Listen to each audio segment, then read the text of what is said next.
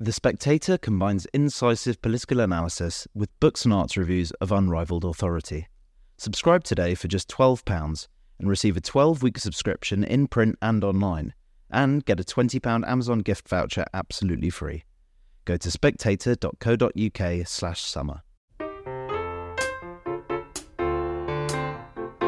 Hello and welcome to Coffee House Shots, the Spectator's daily politics podcast. I'm Oscar Edmondson and I'm joined today by Katy Balls and John McTernan, commentator and former political secretary to Tony Blair.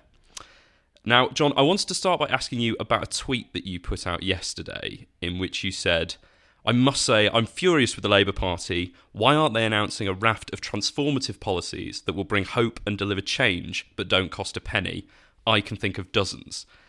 I mean, what prompted that tweet, and and what should the Labour Party be be doing?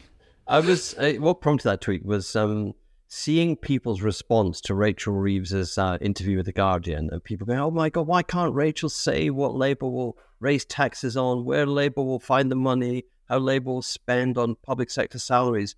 All people bumping their gums about Rachel having a straight bat on financial discipline, economic credibility. I just thought, I don't want to comment on Rachel's interview or the Guardian coverage or whatever. It's just like, do people not understand? One, there are not a lot of policies which cost nothing and give hope to the nation. And we are a very long way from the general election campaign. In traditional terms, we're one budget away because there's an October election next year. There's another budget to come. Given that the Conservative government have normally had two fiscal events every year, we're maybe three fiscal events away from a general election.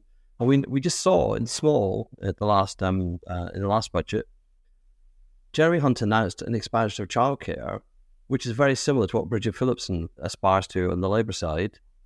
If she Bridget announced that a week before the budget, people would have said, "Where's the money coming from?" It's in the budget now. Bridget can actually reshape the spending that Jeremy Hunt has uh, committed, and that's the thing we don't know what the fiscal situation going into the general election is going to be. So Rachel is being cautious now and doing the main thing, which is removing all potential negative attacks on Labour. So it's really trying to draw attention humorously to the fact that there is a real strategy, and it's not kind of hold your nerve and, and, and keep calm, but basically we're a long way from when the election offer is going to be uh, opened up. We might, we don't even know who the shadow cabinet are that are going to go into the general election because the general election could be between October next year and January 2025. So we're a long way off but people are talking like Labour are in government, sort of very close to government. It's a long way to go. Yeah. And, and Katy, I mean, have you been surprised by Labour's sort of reluctance to put clear blue water between themselves and the Tories? I mean, as, as John says, we're looking maybe a little too far ahead, but what do you think those dividing lines are going to be policy wise between Labour and Conservatives? So I don't think it's surprising in the sense that the economy continually comes back to haunt Labour. Um, it is a weak spot in elections, and therefore the fact that Rachel Reeves has decided to prioritise fiscal credibility and responsibility above most things makes logical sense because they want to uh, stop what is a weakness, but it's also her politics. She is someone who believes in um, constraints on spending and was never involved in the Jeremy Corbyn government, mm. never served in it. Yeah. Um, so, so I think that it means you are having limits. I think actually the strength of the shadow treasury you can see in lots of recent areas where I don't think shadow members have got their way. I don't think Wes Streeting has got his way on some issues. Um, some of the things he announced that then actually always had a clipping of the wings because it was unfunded. Mm. Also, Bridget Phillips has been giving interviews talking about this childcare offer, but actually the money to go along with that has, has not emerged. So she's done a good game of talking it up. Mm. Um, but again, I think it's another sign of a shadow treasury win. Yeah. And the part of the reason you hear the R word reform so much is because reform ultimately is something which, in theory, can be done without spending much money. Now, of course, all governments want to be reforming governments, but it's also a very handy thing for a shadow cabinet member who doesn't have access to money, who's been told to do switch spends. So if you want to spend money on something, tell us where in your department you're not you you would cut the money. It's very useful f- from that side. So I think you can see all of that coming together. I think it's still a different question as to if Labour were in government, and of course, as John says, we could be some way off. Does the line hold then? of course, that's when actually I think um, when the shadow treasury becomes a treasury, that's when it would become much tougher for Rachel Reeves. Um, but I think you can see the strategy, and I think, of course, having Wes Streeting talk about how he cannot confirm be more money for the NHS under a Labour government than a Tory government, I would still be surprised by the next election if the if Labour really were not pledging to you know to go over what the Tories are spending on the NHS specifically. But I think it's trying to you know clear the decks and also uh, get some of these trickier conversations out the way. So nearer to the election, you can say a bit more. But I think I think that would be a, a common theme throughout. One of the the key dividing lines between the parties does seem to the, to be that there's there's relative unity within the Labour Party. I mean, yesterday, Unite, one of the biggest uh, UK trade unions, voted overwhelmingly to retain close ties with the Labour Party. John, do, do you think that the, the relationship between the unions and Labour is, is as rosy as that as that vote might suggest? Yeah, look, I think um, one thing I'd say about the entire Labour Party, the parliamentary party, party in the country, and the trade union movement is everybody has decided that we have to be united and disciplined if we're going to win. Now, being united and disciplined doesn't guarantee a win, but it changes the, the, the, the, terms on which Keir can lead. It changes the way the terms on which Rachel can make announcements. Pat McFadden can operate on the back uh, on the on the shadow cabinet. And I think what's really significant is that the industrial part of the labour movement, the affiliated trade unions and the broader trade unions, they've decided they've got an industrial agenda. They're striking. Uh, they're striking for higher pay. They're striking across the board. They're unionizing. They're trying to unionize Amazon. They're trying to unionize places that haven't had union representation before and they they but they've clearly decided Labour has to win to deliver a bunch of the things that we want as unions for our union members.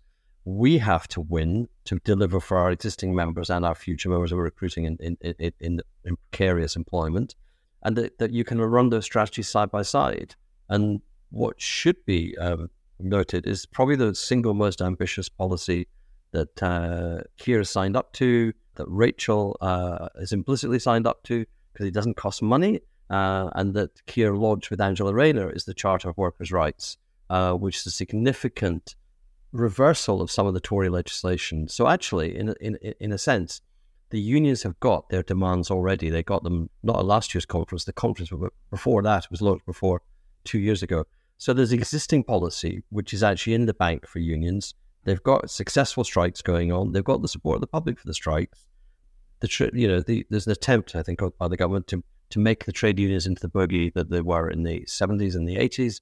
That's not working, um, and so I think there's relative peace. And the leader of the of, of Unite was was clear from the outset she had an industrial agenda, and the political agenda Len McCluskey had wasn't going to be hers.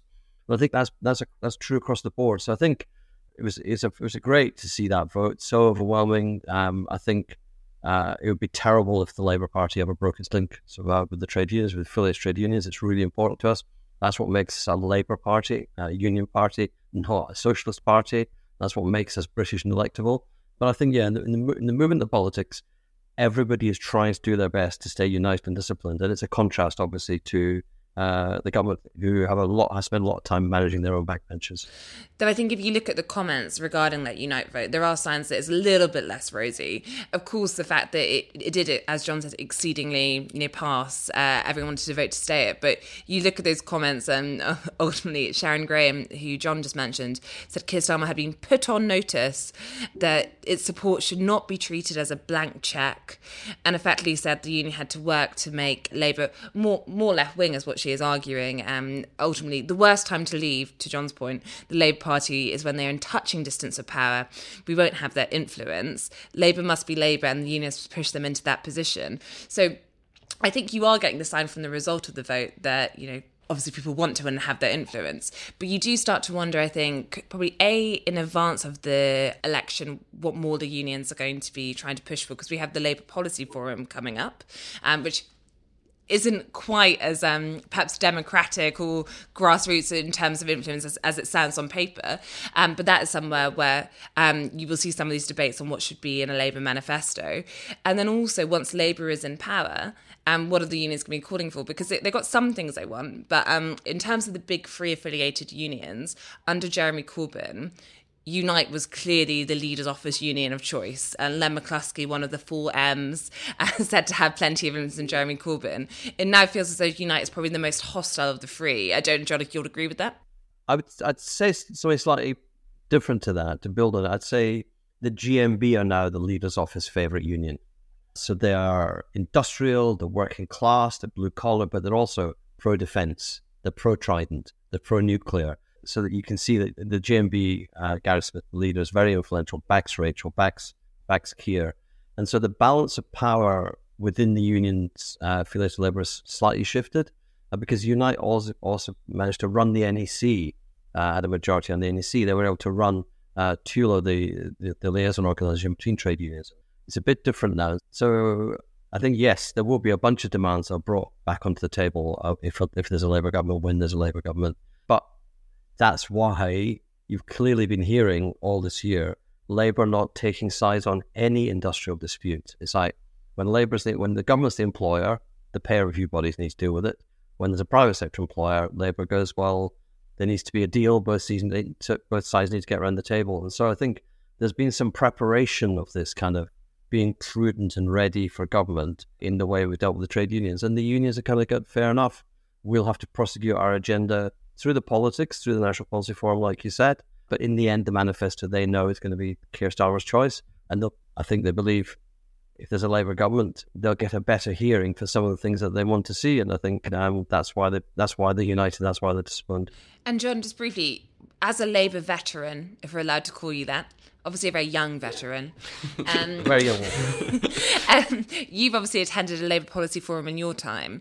How much influence do you know? Because we often hear about how you know the shadow cabinet. I've spoken to shadow cabinet members who say they're going to stay late if they have to stay till you know three a.m. to get their policies through and fight things. They will. But you know how much how much of a real thing is this in terms of the chances of I suppose it not going Keir Starmer's way? So there's no way it won't go Keir Starmer's way um, because the National Policy Forum is set up on a tripartite basis the shadow cabinet, the members, and the unions. And so a properly organized uh, leader controls the member representatives and the shadow cabinet. And so you, you never need to lose anything.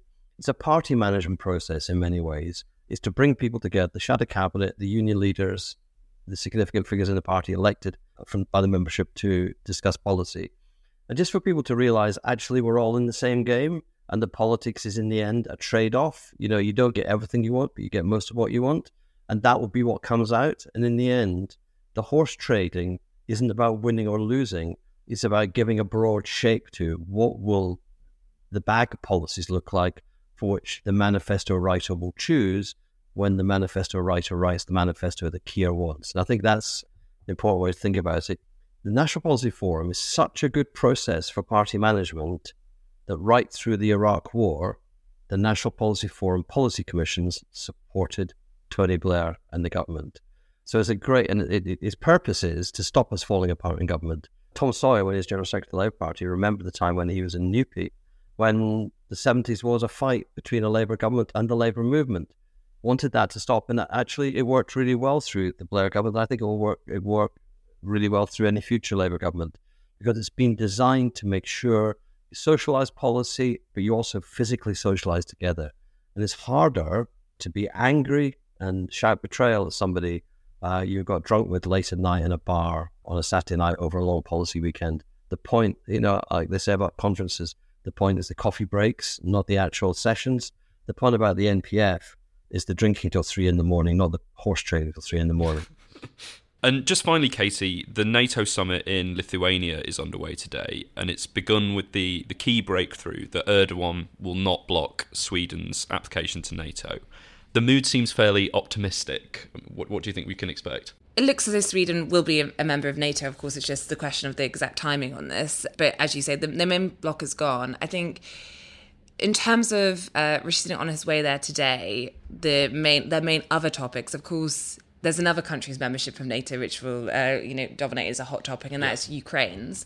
But for now, even though it actually feels as though Emmanuel Macron, for example, has moved uh, slightly in terms of um, toughening his rhetoric mm. on the war and actually saying there should be a path. He said that in May for the first time for membership of Ukraine. You still have America unlikely to get behind this. And it seems from Joe Biden's comments, much more talking about how the US has its relationship with Israel mm-hmm. um, in terms of supplying it with what it needs, as opposed to, I think, uh, something like NATO membership with all the risks that could come in terms of bringing other countries in, into the conflict conflict in a direct manner. Mm. So, and then I think the other thing we're going to be seeing a lot about is talking about increasing defence budgets, something Rishi Sunak has said in advance.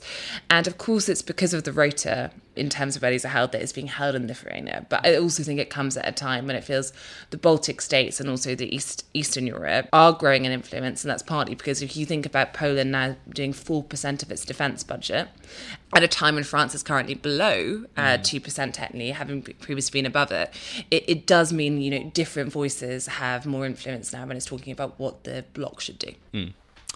Well, thank you, Katy. Thank you, John, and thank you very much for listening.